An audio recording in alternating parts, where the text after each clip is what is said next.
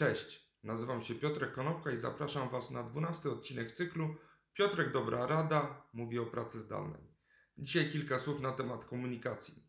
Komunikacja w biurze odbywała się najczęściej z użyciem wszystkich zmysłów. Widzieliśmy, czuliśmy, słyszeliśmy, mogliśmy zaobserwować emocje, ton głosu, być może całe otoczenie wpływało na to, jak się komunikowaliśmy, był dotyk, gest. Natomiast w sytuacji, gdy pracujemy zdalnie, kilka elementów z tego całego e, zakresu narzędzi komunikacyjnych umyka. Dlatego dzisiaj posłużę się tym, co napisał Jan Zborowski, zarządzający firmą Software Mill. Zebrał wszystkie rzeczy dotyczące komunikacji w pięć najważniejszych punktów. Pierwszym jest to, że komunikacja ma kluczowe znaczenie, bo bez tego w ogóle praca zdalna nie istnieje. Ludzie pracują, jeżeli nie będą się komunikować, będą pracowali jako freelancerzy nad odrębnymi rzeczami. Także ta komunikacja jest bardzo ważna, bo nie ma zarządzania przez osmozę, nie ma obserwacji uczestniczącej. Komunikacja werbalna musi istnieć. Przede wszystkim, jako drugi element, jest to coś, co ja nazywam hasło przecież to oczywiste.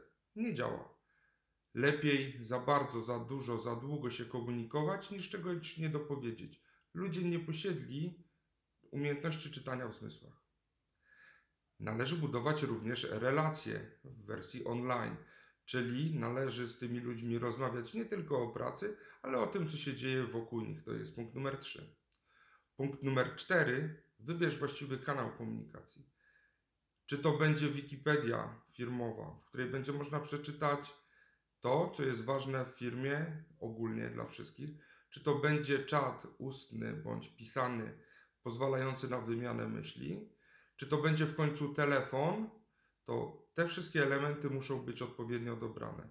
Najważniejsza zasada, jeżeli coś zajmuje w mailu więcej niż 5 zdań, zastanów się nad tym, żeby do danej osoby zadzwonić. I piąty, ostatni element, podtrzymuj rozmowy o kanałach. Stwórz na Slacku na przykład kanał z dowcipami. Stwórz dodatkowy kanał, na który ludzie będą chodzili na lunche albo na kawę porozmawiać o wszystkim i o niczym. Stwórz na Slacku albo w dowolnym innym medium kanał, na którym będzie można ponarzekać na szefa.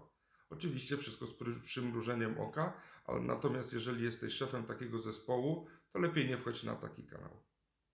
Także te pięć cech Janek opisał w manualu, który jest dostępny na stronie Software Mill. Link będzie gdzieś tam na dole w komentarzach. Także pobierzcie sobie ten manual. Życzę Wam wszystkim wesołych świąt i do zobaczenia i usłyszenia we wtorek w przyszłym tygodniu. Na razie.